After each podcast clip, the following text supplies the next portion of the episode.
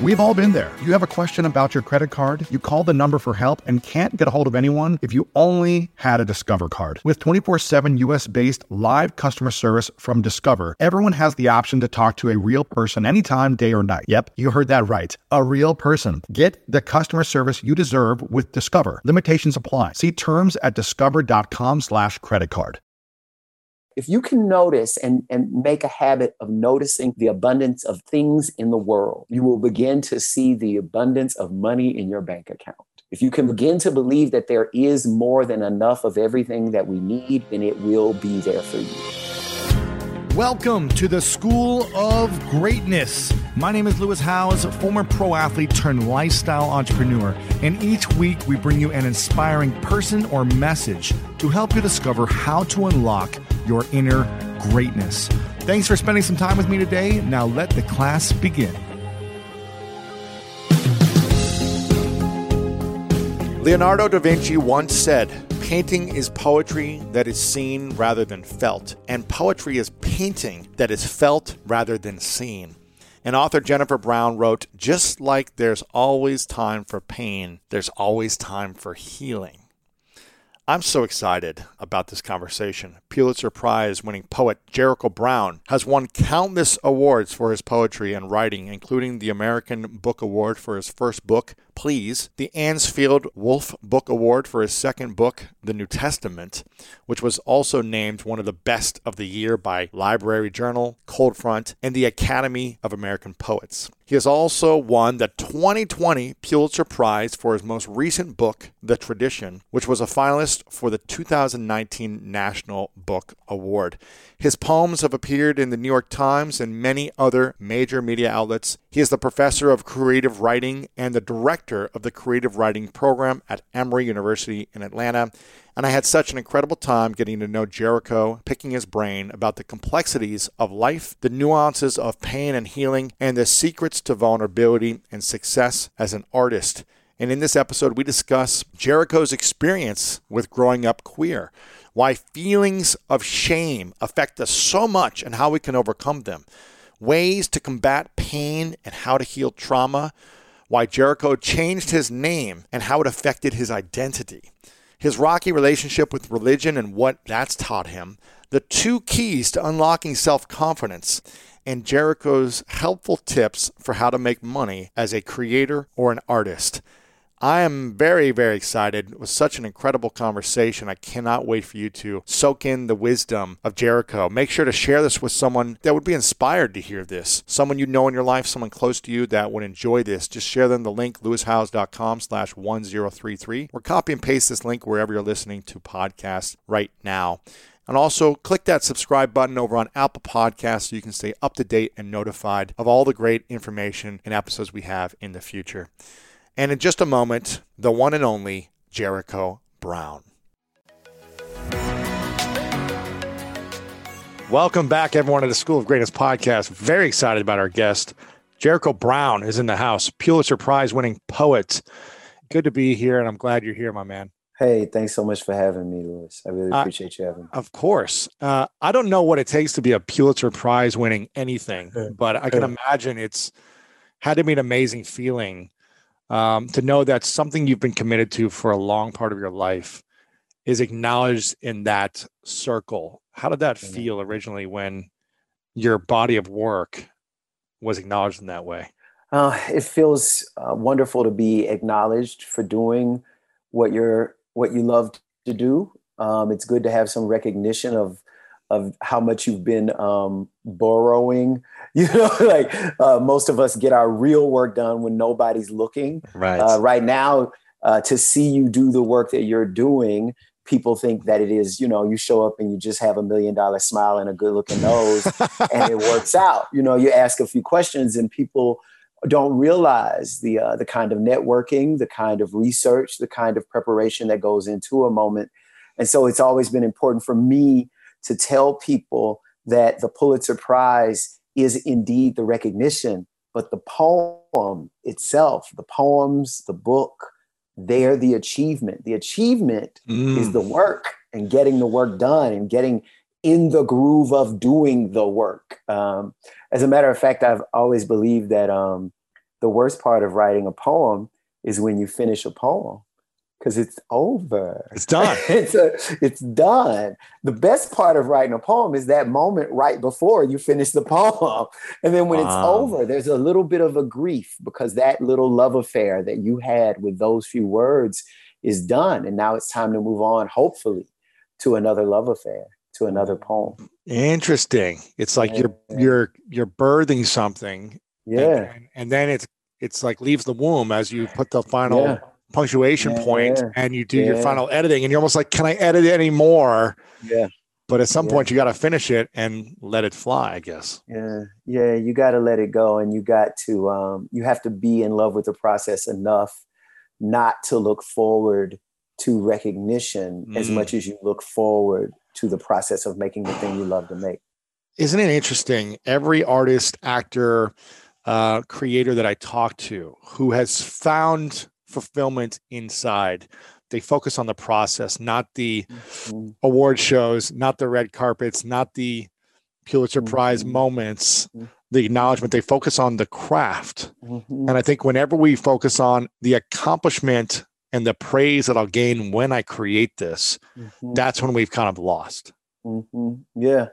Uh, that's why it's so important that you that you find yourself in the midst of doing something you are indeed passionate about doing.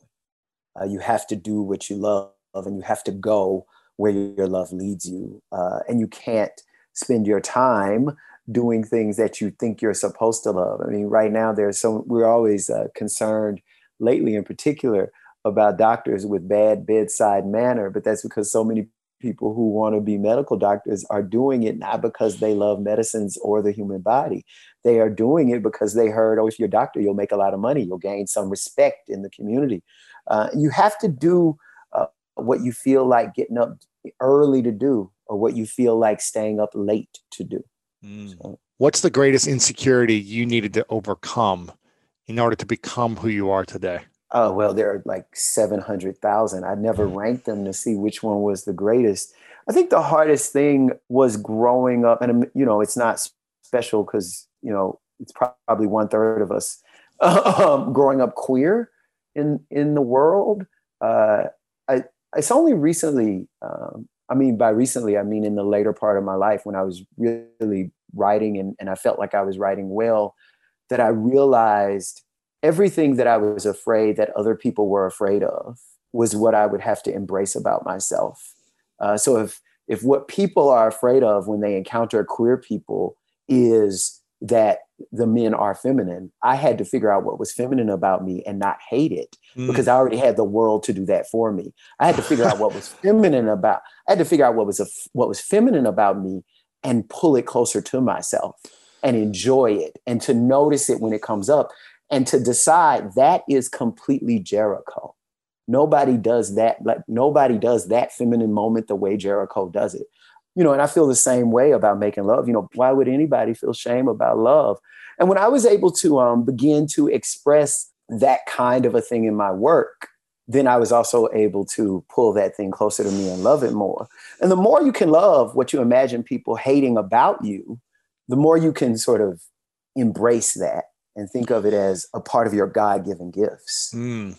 The more you can think about it that way, the more it becomes who you are and the reason why people want to be around you. And it becomes easier then uh, to discern who's a friend and who's not a friend.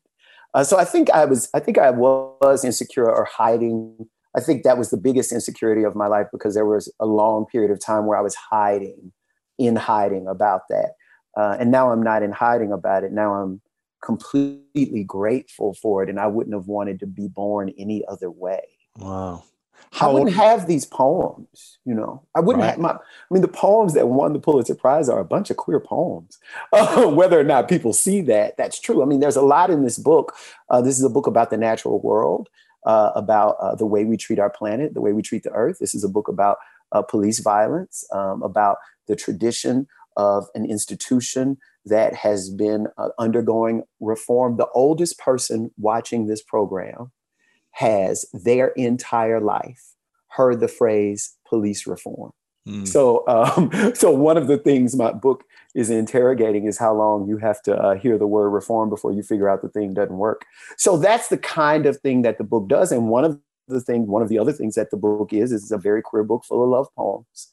Um, and so everything I've gotten in this world that I'm proud of, uh, these recognitions and these achievements, have indeed had to do with the fact of me loving my entire self.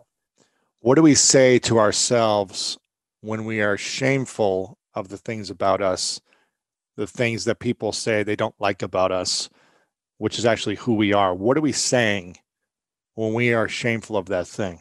When we're shameful of that thing, we're saying that they're right. And depending on what that thing is, we might even be saying we shouldn't be alive. Ooh. And that becomes really problematic if you have these ideas from the world going into your mind and you begin to believe them, right? So, um, for instance, if you're a woman and you believe what men often think about women, you're in a lot of trouble. you have to figure out what you believe about yourself, right? And you have to love it. And that's what I mean. Um, you know, if I were to believe what ev- what half of everybody thinks about gay folks, if I were to believe what half of everybody thinks about black folk, it is not likely that I would win a Pulitzer Prize. If you look at the list of people who have won the Pulitzer Prize, uh, most of them are from the Northeast. I'm from Louisiana. Do you know what I'm saying? But I didn't believe that. I wrote poems anyway. So you just have to um, you have to believe that you're supposed to be here first. Mm. Because the the opposite, when you accept some shameful idea of yourself, then you are accepting that you shouldn't exist and that's uh, you know that for some of us that means literal suicide yeah yeah. Uh, yeah. or it turns into mental health issues and depression exactly. anxiety overwhelm exactly. stress uh, exactly. constantly questioning why i'm here creating addictive personalities having a, mm-hmm. abusive substances over and over to mm-hmm. numb this shame exactly very good when did you set yourself free mentally and emotionally of all shames that you've ever had well, who knows? I'm sure that they still creep in and creep up. It's just that I can identify them better. Sure, sure. I would say that the smartest thing I ever did was give up a job. Um, I used to be the speechwriter for the mayor of New Orleans. Uh, when my mayor went out of um, office, there was a new mayor that came in, and I thought, sure, I was out of a job and I'd have to figure out what to do. And at the same time that the new mayor came in, I got accepted to a PhD program for poetry, and I wasn't sure if I was going to go but I knew that's where my heart was. Uh, this is what's interesting about us. In spite of knowing where our heart is, we still don't know if that's what we're going to do. Isn't that strange? Right. Like, I know what I want to do, but I don't know if I'm going to do it. That, I mean, that's, you know what I mean? That's exactly where I was at that time in my life. And, uh, and how old were you this time? 26. Yeah, I was 26, 26 years old. So last year,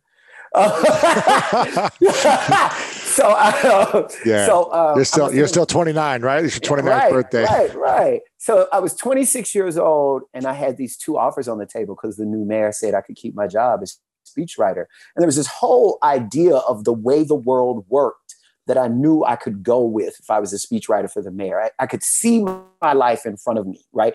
I could even see the wedding, you know, not just my career, but everything about my life was sort of could be mapped out by the fact of that job. Um, definitely my finances. And then there was this other world of poetry. The unknown world. Me, that was telling me directly, very directly, it was not going to pay me any money. Zero. Uh, you are going to be everything paying to yeah, get into. yeah. Everybody who does anything in the arts is always overcoming this, uh, what I believe to be a myth, that you're not going to be able to survive.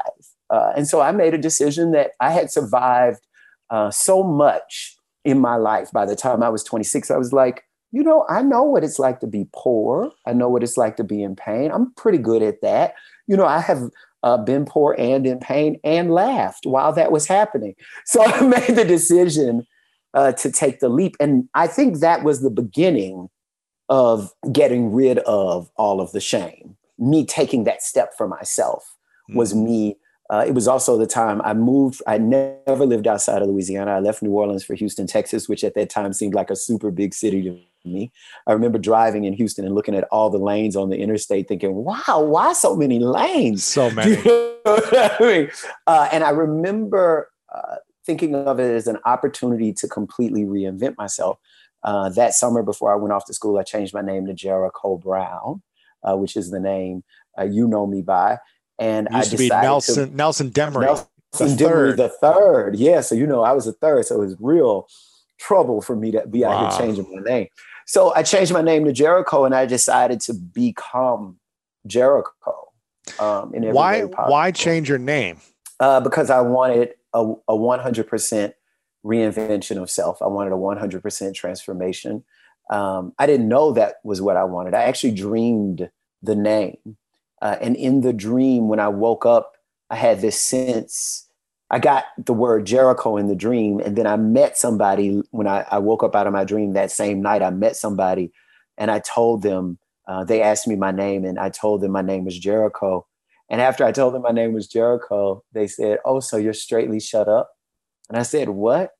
And he said, Oh, the name Jericho. It literally translates straightly shut up. It loosely translates defense. Uh, another word is good smelling that it, tra- you know, so they were giving me all of these ways you could translate the word Jericho. And I was like, what is the, what are the chances of me having this dream, waking up and meeting a person who tells me all these things? And so that, that was the beginning of, of me changing my name. Uh, and really intuitively following what was given to me, which is how I try to live my life now. Yeah. What's the difference between changing your name and a transformation of identity mm-hmm. and having an alter ego? Yeah. Um, I think the difference for me is that changing my name and the change of identity came with um, real life goals uh, of what I wanted to do and what I wanted to be uh, and and know things I knew about myself. So, for instance, I knew I had some talent as a writer. I knew I could write. Was I a great writer? No. Was I at that time somebody who could have been a Pulitzer Prize winning poet? Hell no. Do you understand what I mean? But one of the things that I knew I could do is become that. I could get better as a writer. Another thing that we just talked about was the fact of queerness, right? I understood, I knew there was nothing wrong with me. But I mm. needed to go away and be by myself. And I needed to go figure out why I was acting like there was something wrong with me, in spite of the fact that I knew better. Um, so that was another thing. Um, that was another goal of mine, sort of accepting that about myself and being able to fall in love with the people I wanted to be able to fall in love with without any shame so that I could be there for them and they could be there for me whole. So there were a lot of uh, little goals that I had um, about how I would carry myself, about how I would talk to people, uh, about being on shows like this one, mm. about um, really embracing uh, the belief in myself as a creator of my own life uh, and what that would mean. So that's the kind of thing that I think makes it different. It's almost like you had a psychological death of a previous way of being and stepped into a new way of being, a new identity of who you want to become. Yeah. And, well, and that... I'll I'll say I'm sorry to interrupt, but no, I'll good. say I knew that I needed to figure things out, and I just needed a second. I mean, a literal second to figure out that there were things I wanted my life to look like. And therefore, in order to make them look like that, I would have to practice them. And um, today, would I change my name? No. But at the time when I was a 25, 26 year old kid, I really felt like I needed to do that in order to do this other thing. Mm. Uh, and that other thing is creating disciplines, creating habits, mm. creating practice around what I love. Uh, what and and when I say that, I'm not just talking about a career. I'm not talking about being a writer. I'm talking, talking about life. Yeah, I'm talking about laughter. Ooh. I'm talking about quite literally in this time in particular during um during this pandemic and being shut in uh, in the ways that we have been shut in and not as active as I usually am, it has been very important to me to laugh. Uh, I'm not out being gregarious with my friends. And so laughter is something that I've noticed I've got to go find. I've got to go figure out how I'm going to do it. Um, and so I have to be as purposeful about making sure I laugh every day and I have to put a laughter plan together. Uh, and for me, so that's funny. easy. You know, like I could just watch Golden Girls every night before I go to sleep, and I'm fine. You know, and then I've done it. Then I've made sure I'm probably laughing throughout the day, but then I've made sure that it's happened, and I've I know I did that for Jericho. Mm. You know, I know I set up, set aside time just for Jericho to laugh. I'm curious about the thing you had to heal the most. You know, because I don't think you can truly laugh until you start to heal. Mm-hmm. Like it's mm-hmm. it's kind of masked in something if you're laughing, but you haven't truly healed the past. Or were you always laughing, or mm. was it not until you started to truly accept who you fully were, embrace the things that people hated about you, that you loved about you, and heal certain traumatic things where you were able to very fully laugh all the time? One of my favorite parts about my job is that I get the opportunity to travel a lot. And in fact, I'm recording this right now while I'm in Mexico. And actually, I was thinking about something that I wanted to share because I get a lot of questions from so many people about different side hustle ideas. So here's one for those of you out there that are on the go a lot like I am or traveling a lot. When you're staying in your Airbnb on your trips, have you ever thought about how you could be making extra money by hosting through Airbnb while your home is vacant? If you're interested in an extra stream of income, Airbnb hosting is an easy place to start, and it's like giving your home some company while you're away. Your home might be worth more than you think. Find out how much at airbnb.com/host.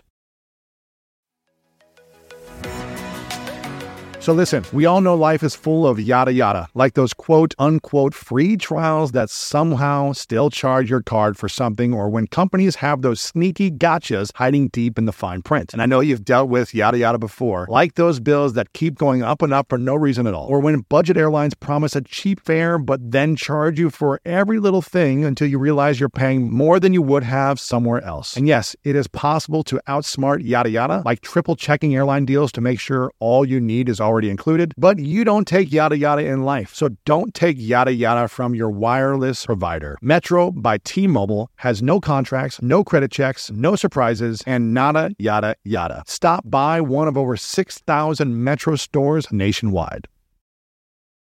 Yeah, I think I laugh uh, more fully and uh, more loudly now than I ever have in my life. And the older I get, the more I laugh. Mm. Uh, when I was a kid growing up, I didn't have the best relationship with my dad. Um, and I, I, I think it was really difficult uh, for him because he had this idea of how everything would be and go, and any any any derivation from that idea would send him into these rages. You know, really, um, yeah.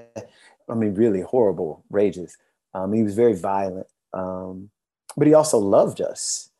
Uh, you know, my dad, if I got up at church to give an Easter speech, the first person in tears is my dad. Mm-hmm. You know what I mean?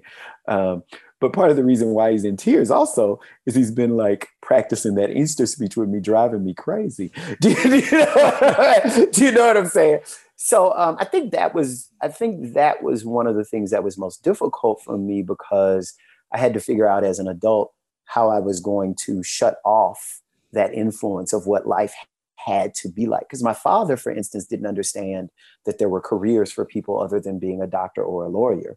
My father, who um, cut people's lawns for a living, did, you know, he just didn't want me cutting people's lawns for a living. Mm-hmm. And he mm-hmm. knew that at his church, if you say my son is a doctor, if you say my son is a lawyer, people give you a look like you did good. You know what I mean? So uh, when I was telling my parents I wanted to be a poet, they were, of course, like, you know, that is not the look from the church people that we want to get from the church people. right. So I think um, understanding that I had to turn that off and that my journey would be uh, mine. It wouldn't be a cookie cutter journey. It wouldn't be a journey that it was already set up by my dad or by anybody else uh, and that I would have to do things one at a time, step by step, just because they came to me for me to do them. But that was a, you know, that again was a leap. You know, uh, you have to have a certain amount of a spirit of rebellion in order to overcome anything. And you can't have that spirit of rebellion if you're not capable of honoring your sadness. So, you know, there was some sadness around my dad. There was some sadness around queerness. Um, you heard another interview in which I mentioned uh, the fact that I was raped. Uh, and that rape um, still does uh, conjure some sadness for me. Uh, but the way I honor that sadness is my survival, right? The way I honor that sadness is I look back at these things and say, well, look at you still here, Jericho Brown. Uh, and my ability to say that to myself means that I am here in spite of that and therefore better than uh, uh, those occurrences, those situations, those moments, uh, those moments of trauma. So um, I would specifically, uh, to be more specific, which I know is what you want, Lewis, I would specifically say uh, there were times in my life where I would simply not talk to my parents. Um, and during those times, I would have to look forward to a time when we would talk. And I would have to understand, um, you know, I never started those times when we didn't talk, but when we didn't talk, I was like, thank God. I'm so glad they're not talking to me. Now I can prove them right. You know, I mean, you know, or prove them wrong, actually. You know what I mean? Like, uh, in a way, mm-hmm. prove them right that I wasn't going to do what they wanted me to do, but prove them wrong in that I was going to be okay um, you know, my mom and dad, my my mom never believed that it would be possible for me to be happy mm. this life. Uh, and I'm, I mean, there's this much of me that's glad she never believed it because I don't know that I would be so happy if I hadn't been searching for ways to do so in spite of my mother and to spite my mother. Uh, so I had to do this. I had to do this um, for me, and I had to have somewhat of a rebellious spirit uh, in order to do it. Yeah. Know? So much I want to unpack here. You know, we're we're very similar in a lot of ways with even with our differences. Uh, but I was sexually abused when I was five, and I remember it being uh, emotionally crippling for 25 years until I started to address it, until I started to accept it, until I started mm-hmm. to let go, forgive, and find peace with it because mm-hmm. it was something that created a lot of rage and anger inside of me when I was felt like I was under attack, whether it be a mm-hmm. false sense of under attackness or an emotional attack or whatever it may be. And I had an outlet. I had football and I had sports to let myself be expressed in a controlled anger way, essentially like a, a structured way. And I remember when I, when I stopped playing sports, it was like, oh, I got to learn how to deal with this now. I got to mm-hmm. really learn how to deal with this pain. Mm-hmm. How long did it take? How long did it take for you to learn how to deal with the the sexual abuse, the rape, and what was that process of healing like for you? It's what that moment is something that I still walk around with because of having HIV. Um, I would not have otherwise had HIV. Mm. Uh, and so knowing that has been um, what has drawn me to other people and, and to community. Uh, and I think the distance between uh, what we think of as healing uh, for me, uh, the, the distance between the wound of the rape and the healing that I feel now has to do with uniting myself with other people who have experiences similar to mine, being there for them and allowing yeah. them to be there for me.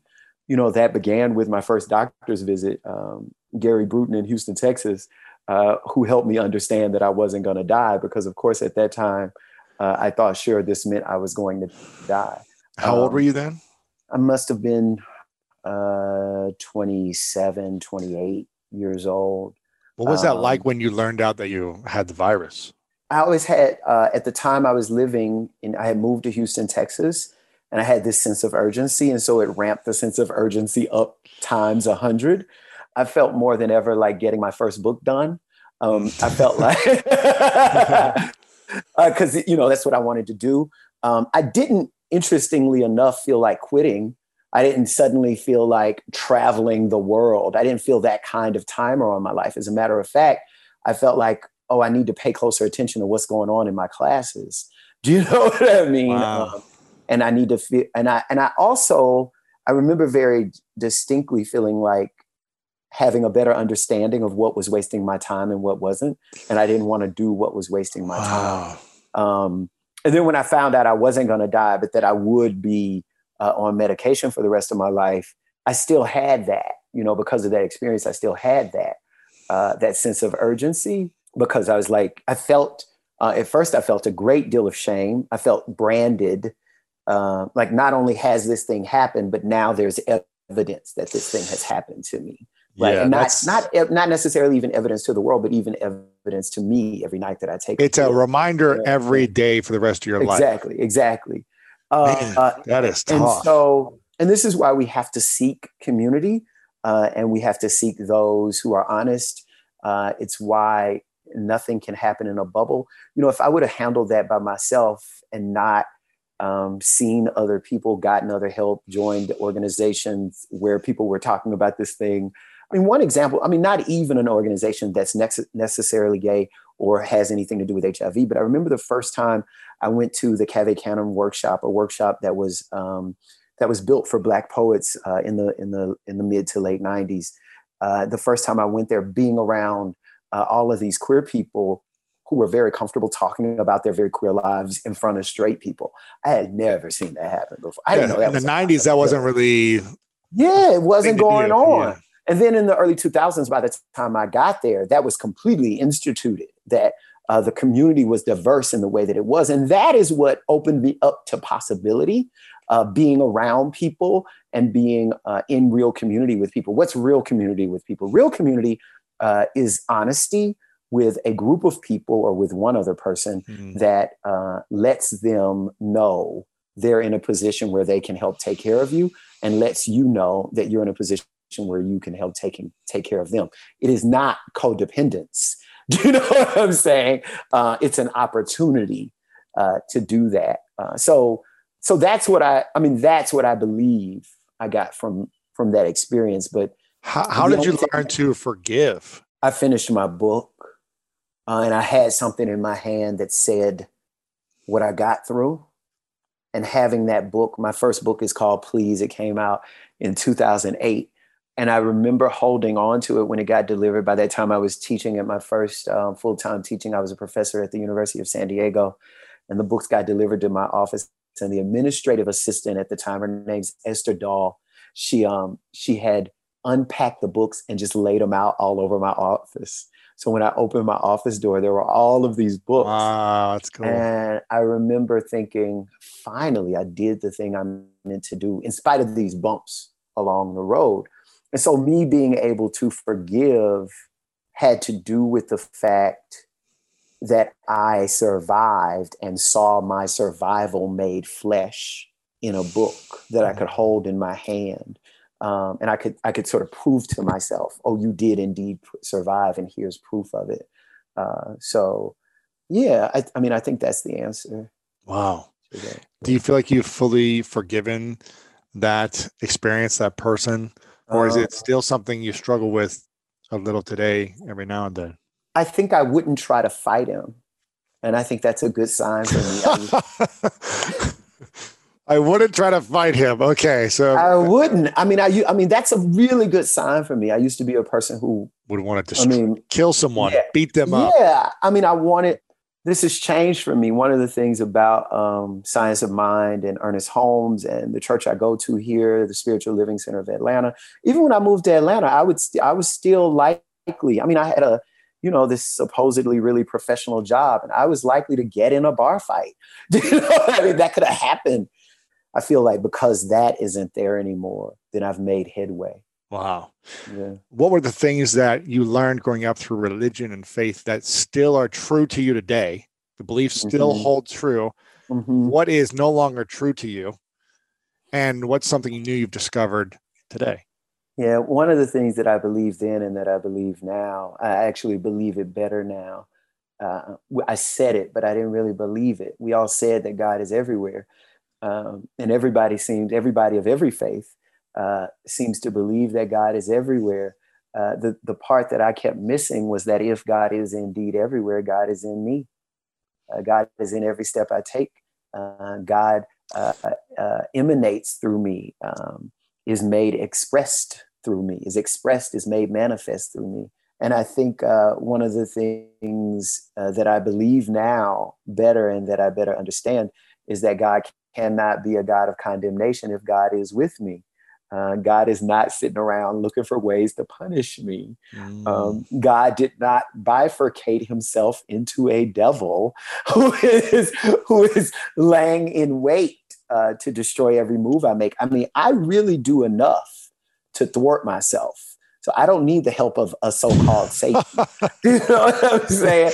Uh, I do. I mean, I do enough. I mean, you know, um, I will if we put a bag of Doritos anywhere in this house. It's gone. It's gone. Yeah, I mean, the people who eat like three Doritos out of a bag. I don't know how they do it. What are those people? Oh. So, yeah. so, so there are no Doritos in the house, and that's not about Satan. That's about Jericho Brown. Sure. Do you know what I mean? So I um one of the things that I I believe that I did not understand is that if God is a creator, creator, and if God is is everywhere, then God is in me, and that means I have the power to create. Uh, and I didn't understand that. I thought that we were, and I think a lot of people still think that we're living this life where you sort of have to take it as it as it comes, as opposed to living it intentionally, making a decision when you get up in the morning what the day is going to be like, how it's going to go, where you're going to have your good time, where you're going to get your work done. Uh, you can make those decisions. And if you make that decision the night before, you will find more and more that the next day looks exactly like the decision you made the night before. Isn't that interesting that when yeah. we visualize and set an intention and and manifest in the mind what we want to create in the next day, the next month, the next years, and we act on it, it starts to unfold in that vision. Yeah. What was the religion you grew up in, and where? What's your religious practice now? You said science of the mind. Oh yeah, sorry. Um, National Baptist Convention. We went to a ba- uh, missionary Baptist church, a black church, uh, which is one of the best things that could ever happen to me because I, I figured music out and I loved it so much. Part of the reason I'm a poet is because of the way the people spoke in that church, uh, the elevated, dignified language with which Black people would communicate to one another, the way that my pastor, the Reverend Harry Blake, would speak from his pulpit uh, and would give the sermon. A lot of that has to do with the way I think about language today and the way ang- language operates in my poems uh, today. Uh, so that's another thing that I learned that I still believe in and that I love. Uh, and also the ways in which people were there for one another and cared for one another in that church. That uh, today is different. Uh, I still have that care, but I don't have that care with the same sort of rule book understanding of the Bible as this literal text that I should be afraid of. Uh, you know, one of the reasons why I don't have that rule book understanding is because in the United States in particular, we like to change the rules. You know, for instance, uh, for instance, you know, uh, every time homosexuality is mentioned in the Bible, it's mentioned with a list of other things. But somehow or another, in this Christian world uh, that we live now, in the United States in particular, all of those other things are fine. You know, cutting your hair, wearing, uh, having a tattoo, eating shrimp. All of that is cool. Uh, but making love, me making love to another guy is not me falling in love with another guy is not. So that's one of the ways that I knew that reading of the Bible that was going on in that church was not necessarily the right reading. It was a reading that was convenient to support people's prejudices, as opposed to creating a reading that would get them to interrogate their prejudices. Uh, where I worship now is Spiritual Living Center of Atlanta. Uh, there are a chain of churches all over the all over the nation, and these spiritual living centers all over the country uh, have at their at the core of their belief um, at the core of our belief is the fact that god is every there's one god and god is everywhere uh, how is that possible the oneness of all you know so everything is there's only one uh, you and i are one uh, and and w- there is nothing between us other than the fact of god other than the fact of beauty of love of health uh, and so I, I believe that and um, I also believe in affirmation and affirmative prayer. I believe mm. that uh, if there's a lack in my world, then it's my job to see it there until it exists, you know, to, to visualize it until it exists. And uh, the other thing I believe is that um, that I've learned uh, most recently in my in my most recent religious practice is that I have everything I need. Often we go looking. Uh, I would find myself looking uh, for things and I think uh, the truth is, much of what I've looked for in this world was already here. Uh, the last book, The Tradition, that I finished, the book that won the Pulitzer, many of its lines, many of the lines from the poems in that book are as old as 1999. Uh, I keep everything because I have everything I need. So when I'm putting a poem together and I get mm. stuck, I can pull something from 2005 that didn't work. Uh, one thing that I tell my students is that Uh, if you're an artist and if you're a poet in particular, then you don't have any failures. Uh, if you write 10 poems that fail, that means you have 10 lines that are good. It is impossible. If you wrote a poem, that means you started some, somewhere with something that was good. Uh, it is impossible to have 10 poems that fail without 10 lines that are good. If you've got 10 lines that are good, you can take all 10 of those lines out of those poems and put them together for a brand new poem that would work. So that's the kind of thing uh, that I think I learned uh, in the church that I go to now. I'm curious about believing in yourself. When did you learn to to fully believe? You know, and sometimes we'll accomplish something big and we're still like, when when are people going to find out about me? Like, am I really that good, or am I really? Ah, I don't know. They're gonna. I'm still an imposter in some way. Do you feel that after winning the Pulitzer in any way? To Like, huh? Are people ever going to find out that I'm still trying to figure out my life and still trying to figure out how to write, or or do yeah. you feel 100 percent confident in what you do? I, you know, I think people are confused about what uh, believing in yourself really means. Like people think, I don't think I mean, I am 100% confident in what I really do as an identity, not as a practice. Do you understand? Like, I know I'm black. Ain't no question about that for me. But in that same way, I know I'm a poet. Do you understand what I'm saying? Uh, part of the reason I know I'm a poet is because I'm not good at other things. So there's some part, there's some process of elimination going. On.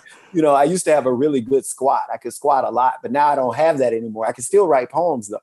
Do you know what I'm saying? So if you if you have um, the ability to do something, then all you have is it's not that you it's not that I have the ability to write poetry. It's that I have an identity as a poet, which means I have the ability to get better at mm-hmm. writing poetry.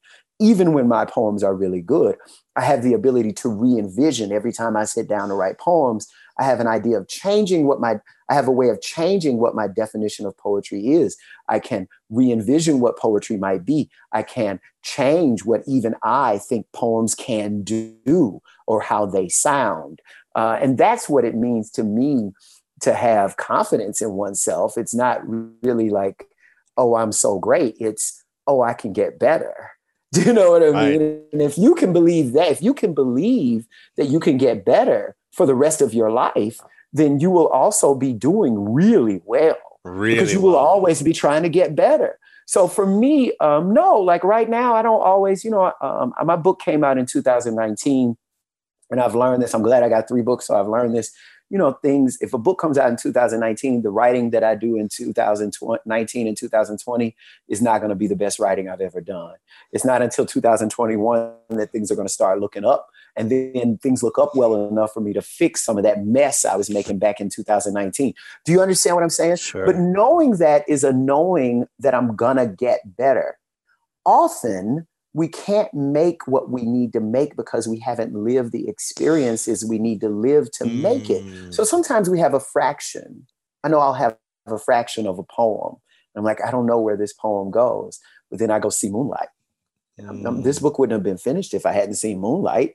Do you understand? Right. You see a movie, or you fall in love, you go on a date, you climb a tree, you do you, you you swim, like something happens. You visit a new country, something happens, and you see things better. That's why we have to live fully. That's why we have to follow our bliss and live as much as we can possibly live.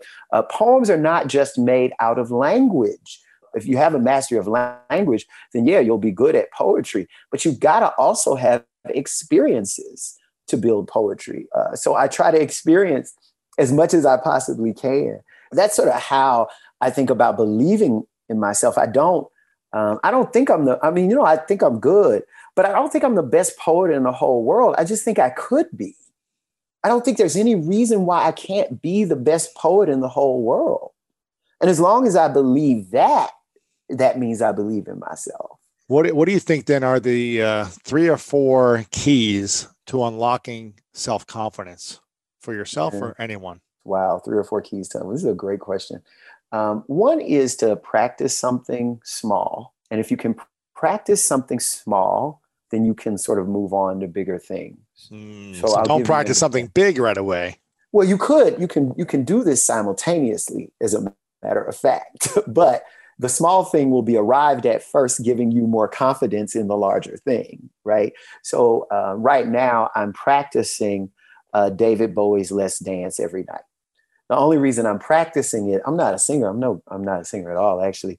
But I have this this idea that one of the things that I want to do when I'm finally able to like go out and hang out again after the pandemic is I'm going to go to somebody's karaoke bar and I'm going to sing the slay it. I am going to wear that girl out. And I know I'm going to wear the song out because I have been practicing it every night in the shower. Do you know what I'm, I'm actually singing it on key finally. Wow. do you understand what I mean? So if you could um, do something small uh, and then uh, something with sort of a shorter deadline sort of prepares you for larger things where you're like, oh, I just take it moment by moment. So that's that's one thing um, that you can do. The other thing I think is to be aware of the tradition in which you're doing whatever it is you're doing. Uh, that means uh, uh, studying, uh, knowing who's done it before you. That means being aware of the people who have who've come before you and having some sort of reverence for that art and for those people and for the thing that's come before you. Mm-hmm. Uh, you know, the first Black person to win a Pulitzer Prize in any category is Gwendolyn Brooks, and I love her poems. And I know my poems would not exist without her poems. And I know I needed to read all of her poems mm. to be a writer, to be a poet. I know I've never met Langston Hughes. I, you know, he was long gone by the time I was born, but I know I exist because Langston Hughes existed uh, and his work means the world to me. And I feel that I have a personal relationship with Langston Hughes in spite of never having met him. Mm. So, whatever it is you want to do, you do have to have some idea uh, of what's been done. Uh, what, what moment are you entering it at? Uh, how do you individualize yourself in terms of a tradition? Because you don't want to do exactly what's been done. Everybody's seen that. You want to do what only Jericho, I want to do what only Jericho can do in this world. Um, so that's um, that's probably number two. And then I don't know if I have a number three. Is too good? I can two is fine. Two is good. two is good. Yeah. Do you believe that some of your greatest poems have come from pain or from joy? I believe that poems have to be like the life we live, and they need to be as complex as the lives we live. And mm. when I'm reading poems, the poems I love most have both in them. There's this poem by Lucille Clifton that a lot of people find a lot of solace in. It's called um, Won't You Celebrate With Me? And one of the lines of that poem is I had no model. Uh, what did I see to be except myself? So there's this part of the poem that is indeed dour. Do you know what I mean? Um, there's a part of the poem that suggests something wrong has gone on. Uh, but the end of that poem is, Won't you celebrate with me that every day. Something has tried to kill me and has failed right? So there's the idea in this poem there's this grit of the everyday something trying to kill you. But then there's the fact that that thing fails that you make it that you not just survive but that you thrive right? So i think uh, people a lot of people want poems to be like hallmark cards but only hallmark cards are like hallmark cards. It, you know people get upset with poetry about this. Often i find uh, folk want to go to poetry because they want something other than their lives but all poetry is going to give back to you is, your, your, life, life. um, wow. poetry really is about feeling better um, and so you will feel your pain your anguish your sadness better than you felt it before. Uh, but what poetry asks us to do is to become more human because we mm. can feel those those things better. Uh, we need that here more than ever. Uh, over and over again, we're told to numb ourselves. Uh, this happens to men in a particular way, uh, mm-hmm. but all of us are told to numb ourselves. Uh, if we turn on our TV right now, if I turn on the TV right now, I'm going to see 27 things that I am not supposed to have an emotional reaction to. And if I declare an emotional reaction to those things, people will act like I'm the crazy one. Do you know what I mean? So we, we're literally trained against intimacy. We're trained against vulnerability. People don't like poetry because they ask us, poems ask us for intimacy. They ask us for vulnerability. They ask us to fail at the thing that um, billboards all over the country are telling us to win at. Do you know what I mean? Uh, so, and that's what I love about poetry. The poems I love most speak to that which is the pain of my life and that which is the joy of my life. Mm. And if mm. I'm a poet of witness, I can't say that I've only witnessed pain. I have to be able to say that I've also witnessed joy. But all of that, both of those have to be in a single poem. Uh, no poem is completely dour. It no can't be all suffering no, or all joy. It needs to be no, the because, range of emotions. Because, because I, my life is not all suffering, thank God. Uh, and my life is not all joy, thank God. you know what I mean? Um, my life, you know, there's sort of a. Uh, I feel I'm at this point in my life where there, my life is all joy, even if I don't always feel that joy. You know that I have to. Bring, sometimes I, I feel um, there is something in the back of my life that I feel like undergirds uh, all of the good times and all of the bad times, and it's even better than the good times or the bad times, right? Um, but sometimes if you're in the midst of of a bad time, it's hard to grab on to that thing that's really better. Hard. Uh, but the only way to do that is, again, I know I keep saying the same thing over and over, is practice. And you mm-hmm. got to get in touch with that thing. You have to get in touch with the way things are, no matter what. There is a way things are, whether there is COVID or not. There is a way things are, whether your child is in pain or not. There is a way things are, whether you are in an argument with your lover or not. Mm-hmm. And you have to be able to get in touch with the way that, that, that things are uh, no matter what the circumstance. And that, if you can get in touch with that thing when you're in a bad circumstance, you can, in the midst of that circumstance, go through it knowing that it's momentary. Right, right. Yeah. You mentioned about how, uh, as men, we're kind of shamed into having vulnerable expression or intimacy expression. Uh, mm-hmm. and then told to fall in love. Which, you know what I mean? Well, and then to, to fall in love and to be more available yeah. emotionally when our There's partners, been no practice, no practice. you know, it's it's interesting because I grew up in a small town in Ohio, in middle of America, where I was not allowed to really express myself, right? Mm-hmm. But I was a very sensitive kid. I had two older sisters older brother went uh was an artist but also he was in prison for four and a half years selling drugs to an undercover cop. So i went to a prison a lot to visit him. And i felt very in tune with my emotions but was constantly told to not emote. Mm-hmm. i ended up writing a book a few years ago called the mask of masculinity where i went down this path of like why do men wear masks and how do we take the mask off to reveal ourselves to have more intimacy? Because i felt like it was killing me not expressing myself as a queer man, do you feel more shame in expressing yourself, less shame? Do you feel like it's harder to be able to express emotions? You know, I don't know because I'm not a straight man, right? But as a queer man, I do feel like uh, depending on where you are and what situation you're in, it's all the more difficult. Um, you know, it's the same reason why uh, uh, so many women, uh, you know, when, um, you know, in spite of uh, presidents that we have or presidents that we've had, uh, there's this idea that women are too emotional to be president. Uh, and therefore, when they appear, they're supposed to appear without emotion. Um, where, uh, you know, uh, my favorite thing about Barack Obama being president is when he would cry. Mm.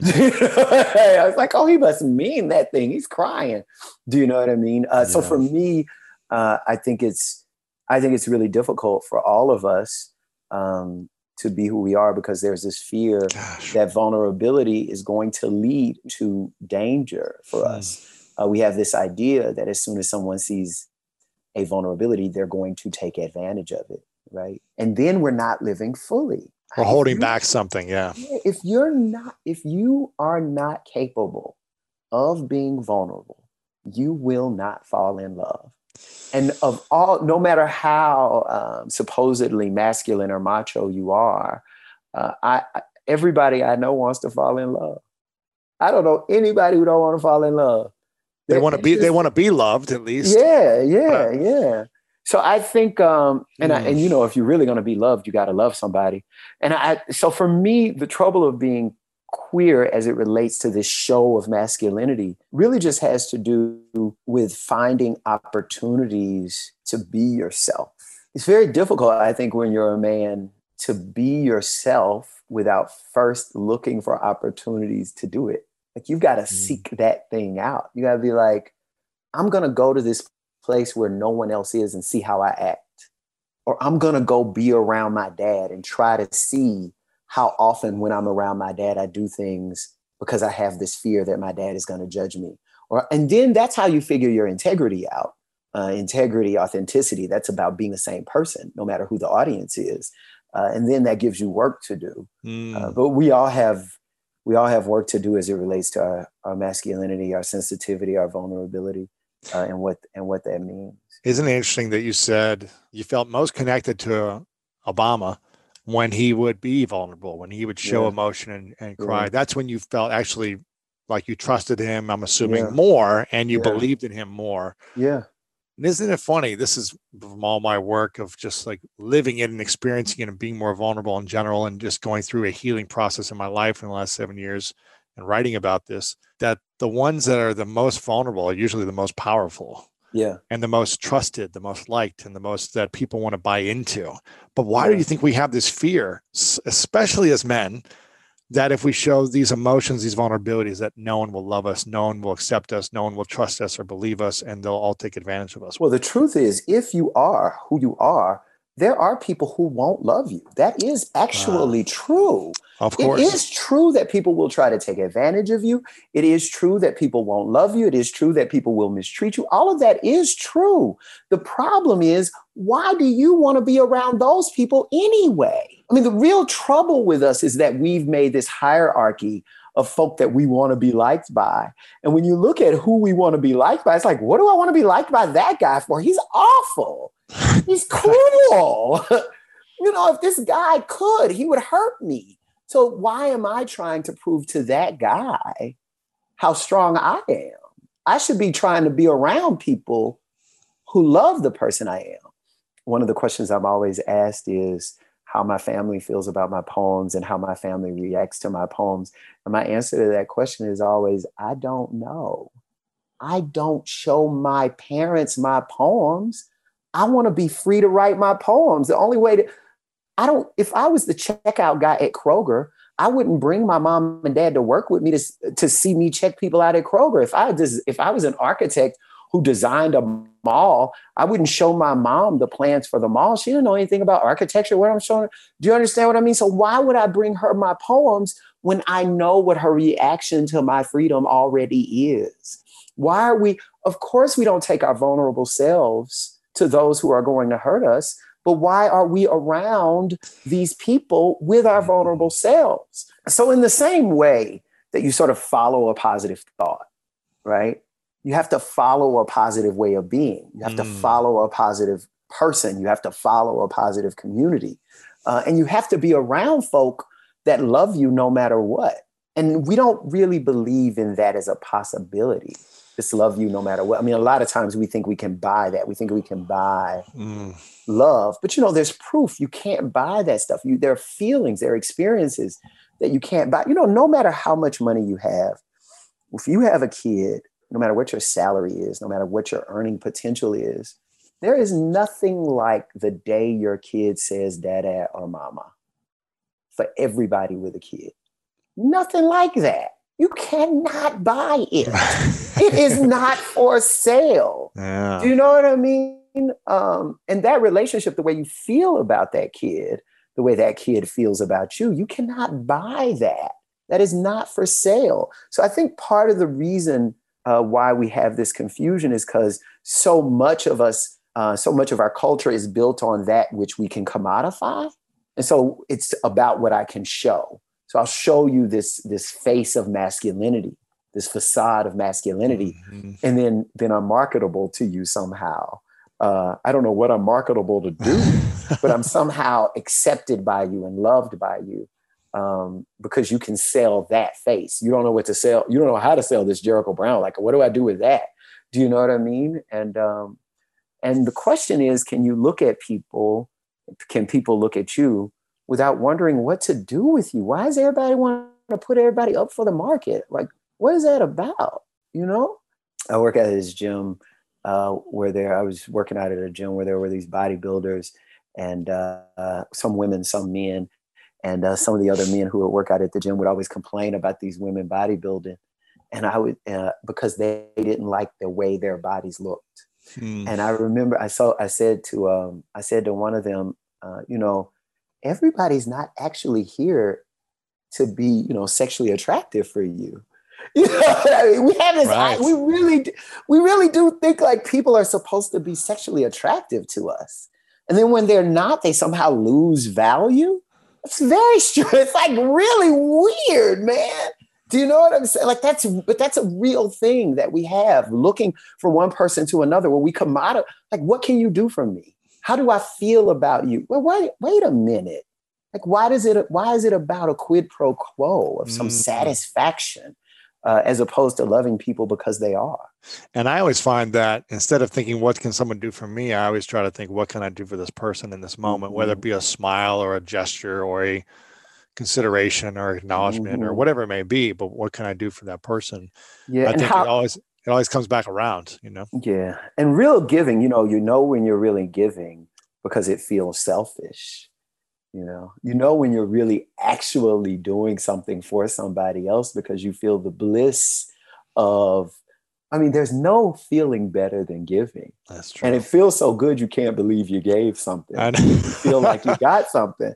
That's yeah. how you know your giving is sincere mm-hmm. because when you give something away you feel like you got it uh, mm-hmm. when you mm-hmm. make the real offer that's how you know you're your your giving is sincere yeah the the getting is in the giving you know it's mm-hmm. always you always get when you give yeah. I'm curious about you've got a, obviously an interesting relationship with your parents. What's the greatest lesson your mom and your dad taught you, both of them separately, mm-hmm. that has supported your life in a positive way? My mom taught me a lot of things. She's amazing. She's an improvisational genius. Uh, but one of the things, uh, my mom always also, uh, this is not the answer to this question, but my mom always believed in me as a writer. Mm. she wouldn't admit that to my dad but she was always supporting me as a writer. She was always encouraging me to write. I don't think she meant for me to be a poet, but she really thought I was a good writer. She always did. One of the things she taught me um, was that in any situation, all you can do is what you can do. So if you're fretting about something, uh, you have to let that thing go. I remember I had this roommate and he wasn't paying his bills and um, he wasn't paying his half of things. And I was like, Mama, I don't know what to do. And she's like, Well, did you do these 16 things that you're supposed to do in this situation? And I said, Yes, ma'am, I did all those things. And she said, Well, then everything's going to be fine because you've done all you can do. Mm-hmm. And um, and you literally, and my mother really is the person who taught me, uh, let it go. Like mm-hmm. after you've given what you can give, let that thing go. Move on to another thing. And other than what you can do, uh, you can dream about it, worry about it, fret, call your friends, you can complain, but that's not going to make it better. The only thing that works is what you can do, and after that, you got to let it go. And then the uh, the thing uh, I think of the thing I learned from my dad, or from both. You know, my dad used to say, "I don't want to, I don't want to make a bad hustler out of you." And so, one of the things that I think I learned from them together, and definitely from my dad, is uh, is just how to use what I have uh, in order to survive you know, my dad uh, built his business. Uh, my dad, my mom, and my dad, um, when I was a kid, they bought a cleaners and the uh, dry cleaners, and it failed, uh, leaving them in a, a, in financial ruin. I mean, there was a point at which we were living inside the cleaners, is how bad it was for us. Uh, and there were many days uh, in my life where you know the lights weren't on, or you know we had to go without certain things. Uh, and my dad, uh, my dad's remedy for that was the fact that he did own a lawnmower, so he started charging people to cut their yards until he bought another lawnmower, mm-hmm. and then another lawnmower, and then a riding lawnmower. You know, which was a big deal. It's like I got a, lot, a riding lawn. I cut that thing in five minutes. Yeah, you know what I mean. So, uh, and then he wasn't just cutting yards; he was doing flower beds. He was cleaning gutters. Then they weren't just doing that. My mom was cleaning the insides of these people's houses so they were doing this kind of work because they were using what they had in order to take care and for provide for their family uh, and they taught me that anything is possible given what i do have mm. around me uh, that i would be able to if not thrive at least survive and they um, and so so i'll say what i mean by that is that they taught me the power of, of, of hard work it was very important to them that we get an education you know, they ended up with a poet and a filmmaker. My sister's a filmmaker. um, I think sometimes they just wish they hadn't had us do all of the educational things they had us do because we found out there were options that they didn't know about. What advice do you have for the struggling artists, the ones mm-hmm. who haven't made money around their passion, mm-hmm. their dream, their mm-hmm. creative craft? How have you learned to make a full time living around poetry? What advice mm-hmm. would you have to other creatives when they're like, well, I'm not paying the bills, I'm not able to really survive that well in mm-hmm. this craft? What have you done? uh, Grace Grace Paley used to say, "Keep the overhead low." yeah, yeah. Uh, she's a great writer. She was a great writer, and she said, you know, no matter how much you, no matter how much you begin to make, just pay attention to how much you spend and what you spend it on. But one of the things I would say is that improvisation is is your friend. Um, it's a good idea for us to be uh, to be able to improvise at a moment's notice and that takes now and that does take some belief in ourselves do you know what i mean uh, you've asked me questions for instance that i was not prepared to answer but i just need to answer them because here we are. Right. Correct. and that's my job. That's what i signed on to do. So if you ask me a question i'm going to answer it uh, as you as you ask the question. So i would say um, i would say being able to improvise uh, in the midst of those hard times what does improvisation look like? Um, I'll give you an example of what improvisation looks like, uh, just in terms of real, just real for me at least, real live, like money stuff, financial stuff. Let's say you're poor and you fall in love. Let's say you meet somebody real fine. Ooh, he's fine. Oh my mm-hmm. God. Um, and you can't take him nowhere. you ain't gonna take him nowhere because you cannot afford it.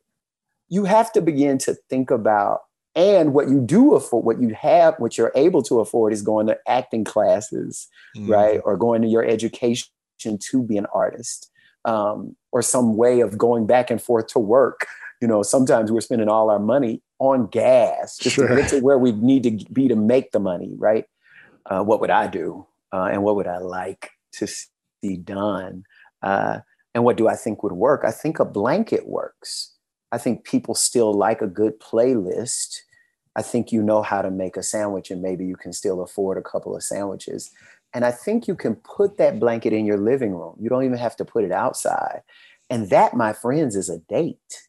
I mean, and it's a date no one would ever forget. And it's the cheapest date I can think of right now. It also takes a little bit of thought because, of course, you would put a playlist together based on what that person likes. Uh, and so you have to be able to improvise in your mm-hmm. career when times get hard in the same way. The second thing I, I, would have to say is that it's very important for us as artists to be, be aware of just how much abundance there is of everything in the world. Mm. And the more you can be aware and just observe it. I mean, I mean this. This changed my life. I just got to the point when I was riding around and looking at trees, I would say, oh my God, there's so many leaves on the earth. Look at all these leaves on all these. Oh my goodness. There's enough leaves. There's enough, there's way more than enough leaves. If you can believe that there's enough leaves, now, one, the other thing you can think about is your hair. Uh, this doesn't work for everybody. Uh, oh, look how much hair is on my head. Look how much skin is on my body. Oh my God, it's over there too. Like, seriously, like if you can notice the abundance of anything, look at the number of water bottles in your cabinet that you're not actually using, right? If you can notice and, and make a habit of noticing the abundance of things in the world, you will begin to see the abundance of money in your bank account because you will begin to believe that there is more than enough. If you can be- begin to believe that there is more than enough of everything that we need, then it will be there for you. Mm. That's not just money, but that's opportunity. And so if you could, so that's my practice, uh, and that was my practice, and it, I think it helped. And um, lastly, I would just say to find ways, even if they're very cheap ways, to celebrate the smallest of mm. triumphs, the smallest of victories put the energy of celebration into the world for the smallest thing. So you don't get the call, you don't get the part, but you got the call back. celebrate the callback. Create the energy, and you might celebrate that with ice cream. Like you might not have a party, right? You might celebrate that because you stay up a little later and watch another episode of something you're binge watching. Do you understand? But you, if yeah. you call it that, that's the energy you give it. And when you give it that energy, that energy has to come back to you. Of course, all of this only works if you believe that there's energy that comes back to you, right? If you believe that you yourself vibrate a kind of energy and that energy can only be around what what matches to it right? So if you're vibrating in the energy of abundance then you will be around abundance. If you notice abundance you will draw abundance to you. Um, so you have to first believe that and you have to practice. I mean all yeah. of those things that i said take practice. Uh, many people don't like to practice these things because they don't want to be made a fool of you know but the best relationship i was ever in I was in that relationship, and I know this is true because I would sleep on one side of my bed for 30 days. I know I really sound like a crazy person now, but I would sleep on one side for 30 days. I slept on one side of my bed. And every night before I fell asleep, I said, I love you too. And I was saying it to nobody. Before, yeah, when you're alone. Yeah, yeah by myself. Wow. You know, I always tell my friend, I told my friend Kyla, she's a great poet. Um, she's like, How do I get a boyfriend? I said, When you when when you get home, look up in the air. She likes tall guys. Look up in the air and kiss, get on your tiptoes and kiss the air every time you come in the house. I think it took her, I mean, I met the guy that I was with for about seven years. Um, somewhere on that 20th, 21st day, mm. she met a guy on like the 23rd day. She's like, Jericho, I can't get rid of him. Wow. She's like, I like him. you know, and so, you know, the you have to make a fool. I mean, but we're talking to artists, so we've already done it. we've taken the leap. We've taken the leap and we're interested. We're interested in magic. You know, we're interested in magic. I know I'm interested in sorcery. I know I'm interested in wizardry. I believe that I write, I write phrases like the linebacker was a bear. Now, when I say the linebacker was a bear, you see two things. One thing you see is a linebacker, and the other thing you see is a bear. But never in your life have you expected to go to a football field, to a football game and see a bear. And yet I just made a bear for you. So I did that. Do you know what I mean? And, and if you're an artist, that's what you're, you're very aware of sorcery. And so you just got to take the leap and make it personal to yourself, I think. That's beautiful. I love this. I mean, I'm all for thinking in terms of abundance and practicing it, even when you lack the abundance mm-hmm. and noticing it. I think that's the powerful way to really start mm-hmm. attracting. Was there a moment when financial abundance started coming to you when you noticed mm-hmm. it from not having a lot of money towards oh deals are coming in. Oh i'm getting paid for my art. Oh i got a bigger yeah. book advance. Oh i got this guest speaking whatever it may be. I got this licensing deal. This you know was there a moment where it started to really flood in?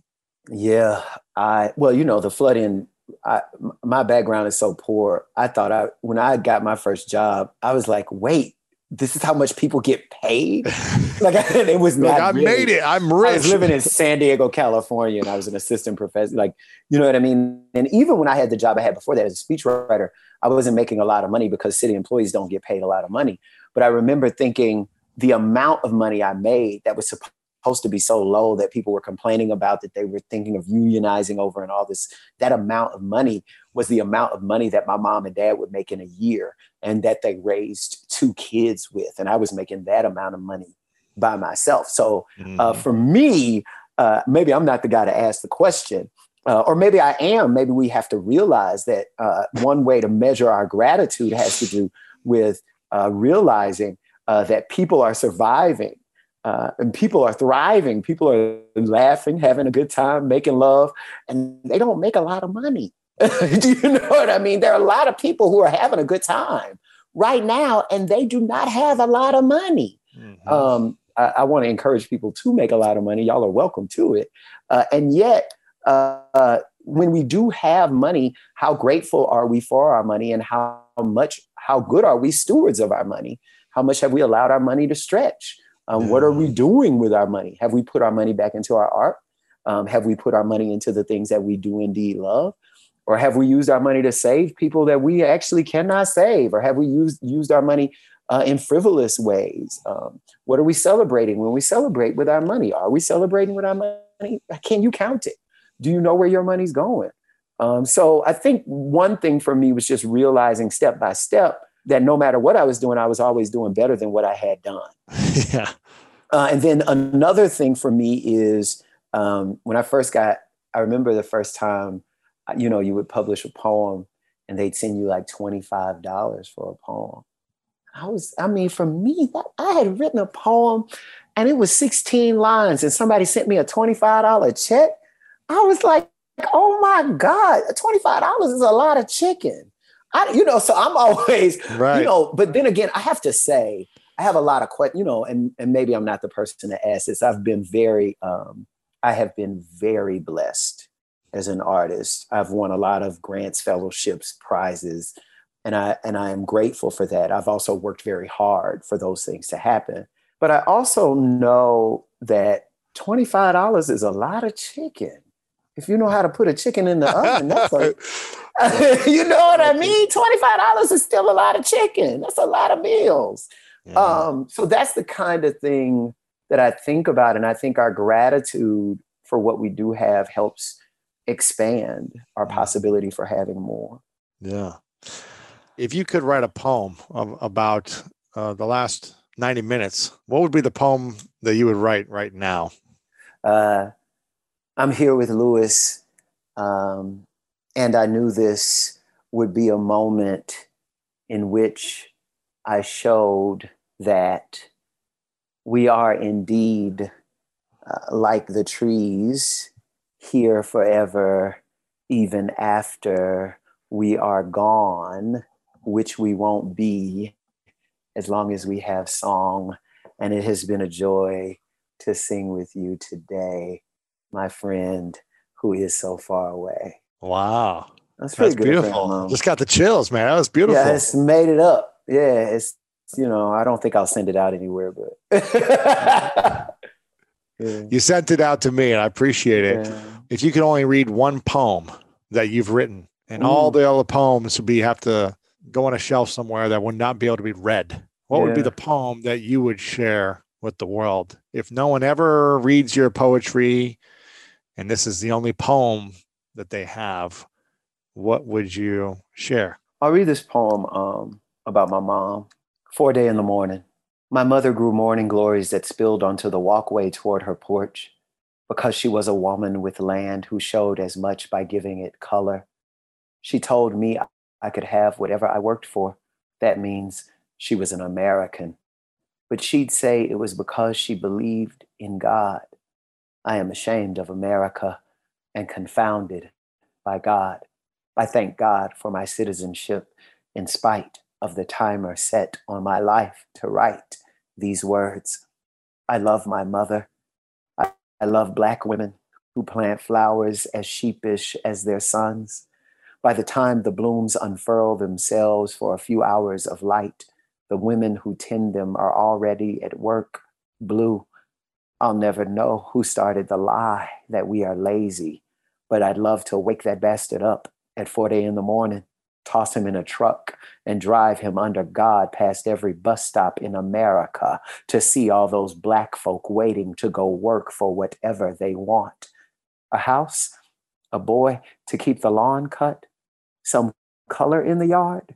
My God, we leave things green. Wow. There you go. That was beautiful. I love that. This has been powerful, man. I hope we uh, I hope you. we can connect in person. Uh, that would be great. Future. I've got uh, two final questions for you, if that's okay. Um, but I want people to follow you, man. I want them to follow you. They can go to social media, Jericho Brown on Twitter, Jericho Brown one on Instagram, Jericho Brown on uh, Facebook. Your website is also is it jerichobrown.com? I'm assuming. Yep, jerichobrown.com. And uh, your most recent book, The Tradition, which I I think that's where I don't know if that's what you were reading out of that book. Yeah, I was just reading from The Tradition. Tradition, which won the Pulitzer Prize. Yeah. Make sure you guys go get that book. You can get it on Jericho's website or on Amazon or anywhere. You can get your books and um, check out his other books as well. Yeah. I think they will crack you open. They'll yeah. give you an exploration of your life, uh, of another person's life, and other people's lives out there, what people go through, and hopefully tap into something that's always been inside of you to live in your life moving forward. This question is called the three truths, Jericho. It's something I ask everyone at the end. And I want you to imagine a hypothetical scenario. It's your last day on earth, many, many, many years from now. You get to live as long as you want, but one day you got to turn the lights off. Okay. Yeah, yeah, yeah. And you've accomplished every dream you could imagine. Everything you've seen in your mind, you've created like the wizard that you are in the world and you've lived that life. Everything you want to do, you've done. All the books, all the work, everything, it's happened. But for whatever reason, you got to take all of your books, all of your body of work, all of your interviews, all of your content with you to the next place, wherever that is. And it's your last moments on earth. And you get to write down three things you know to be true from all the lessons you've learned in your life. Mm-hmm. And these three lessons that you would share with us, the world to live by. What would you say are those three truths for you? Wow you ask the hardest questions, don't you? Uh, one truth is that I am more than my body and more than anything that my body experiences.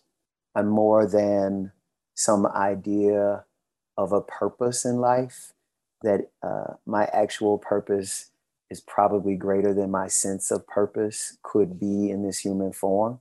Another thing is that um, because, ener- because energy cannot be extinguished, uh, even after I lose this form, somehow or another, I'm still here. So if life was as great as um, as you say it will be on that last day, then I can go knowing that in some way it continues to be great. Mm. And then third, I'm much better at twos than I am threes, but I got a third. Um, to be open to uh, to love, to mm. allow yourself to be loved and to love um, as feverishly and as crazy as you can possibly love. If things are as you say they will be at the end of my life in this scenario, then I will have made a big fool out of myself. Um, and I will have enjoyed it as a lover and as a person who is loved. That's beautiful, man. Yeah. Um, before I ask the final question, Jericho, I want to acknowledge you for the incredible gift that you are in this world, for your humanity that you bring to this conversation and to your work, for your joyful, laughing nature, for reminding all of us to be childlike in our laughter, for your wisdom, for your spirit, and for your positive energy. I really acknowledge you for all those gifts. And again, can't wait to meet you in person someday and give you a hug. I can't wait too, man. I give I big bear go, hugs. I, I give big bear hugs. studio. I want to be in person for everything. I miss. Come here, man. Yeah, I'm gonna come. I'm gonna come. We'll do it. Okay, man. Uh, the final question for you, Jericho, is what's your definition of greatness? Greatness is to be in a position where you're learning. Uh, uh, to be truly great is to be in a position where you're becoming and you feel yourself becoming and you know that you have sought out becoming greater than you already were no matter how great you are. So greatness has to do with being in the moment of education, in the moment of learning, in the in the moment of exploration of experience. That's what real greatness is, and to be aware of that moment when it happens, to seek that moment out, and to be aware of it when it happens. There it is, Jericho Brown. Thank you so much for being here, man. Thank you. My friend, thank you so much for listening to this episode. If someone sent you this in a text message or on social media, send a message back to that person thanking them for sharing this. And also pay this inspiration forward by copy and pasting the link wherever you're listening to this right now, by using the episode link lewishowes.com slash 1033 and texting it to a few friends, posting it on your social media, and make sure to tag me at Lewis Howes and Jericho Brown as well. You can see the full show notes over at lewishowes.com slash 1033, or in the description, you'll see the links on Apple Podcast or wherever you're listening to podcasts right now. I was so inspired and moved by Jericho's message, his story, his wisdom, and his poetry. So make sure you check out his work, follow him on social media, and learn more about him at his website. And if you enjoyed this, click that subscribe button over on Apple Podcasts right now to stay up to date with more great interviews from world class athletes, scientists, doctors, celebrities who are opening up and being vulnerable and real about their secrets to success and their path to greatness. Also, leave us a five star rating and review over on Apple Podcast if you want to help us spread the message to more people. Those reviews really help get the message out to more people. And if you want inspirational messages from me every single week sent to your phone, then text the word podcast right now to 614 350 3960. And I want to leave you with this quote from Charles Dickens, who said, The human race has only one really effective weapon, and that is laughter. I want to remind you to laugh today, to love a little bit deeper, and to be open and real with yourself so you can have a deeper connection with the people around you. I'm very grateful for you, and if no one has told you lately, you are loved, you are worthy, and you matter, my friend. You know what time it is. It's time to go out there and do something great.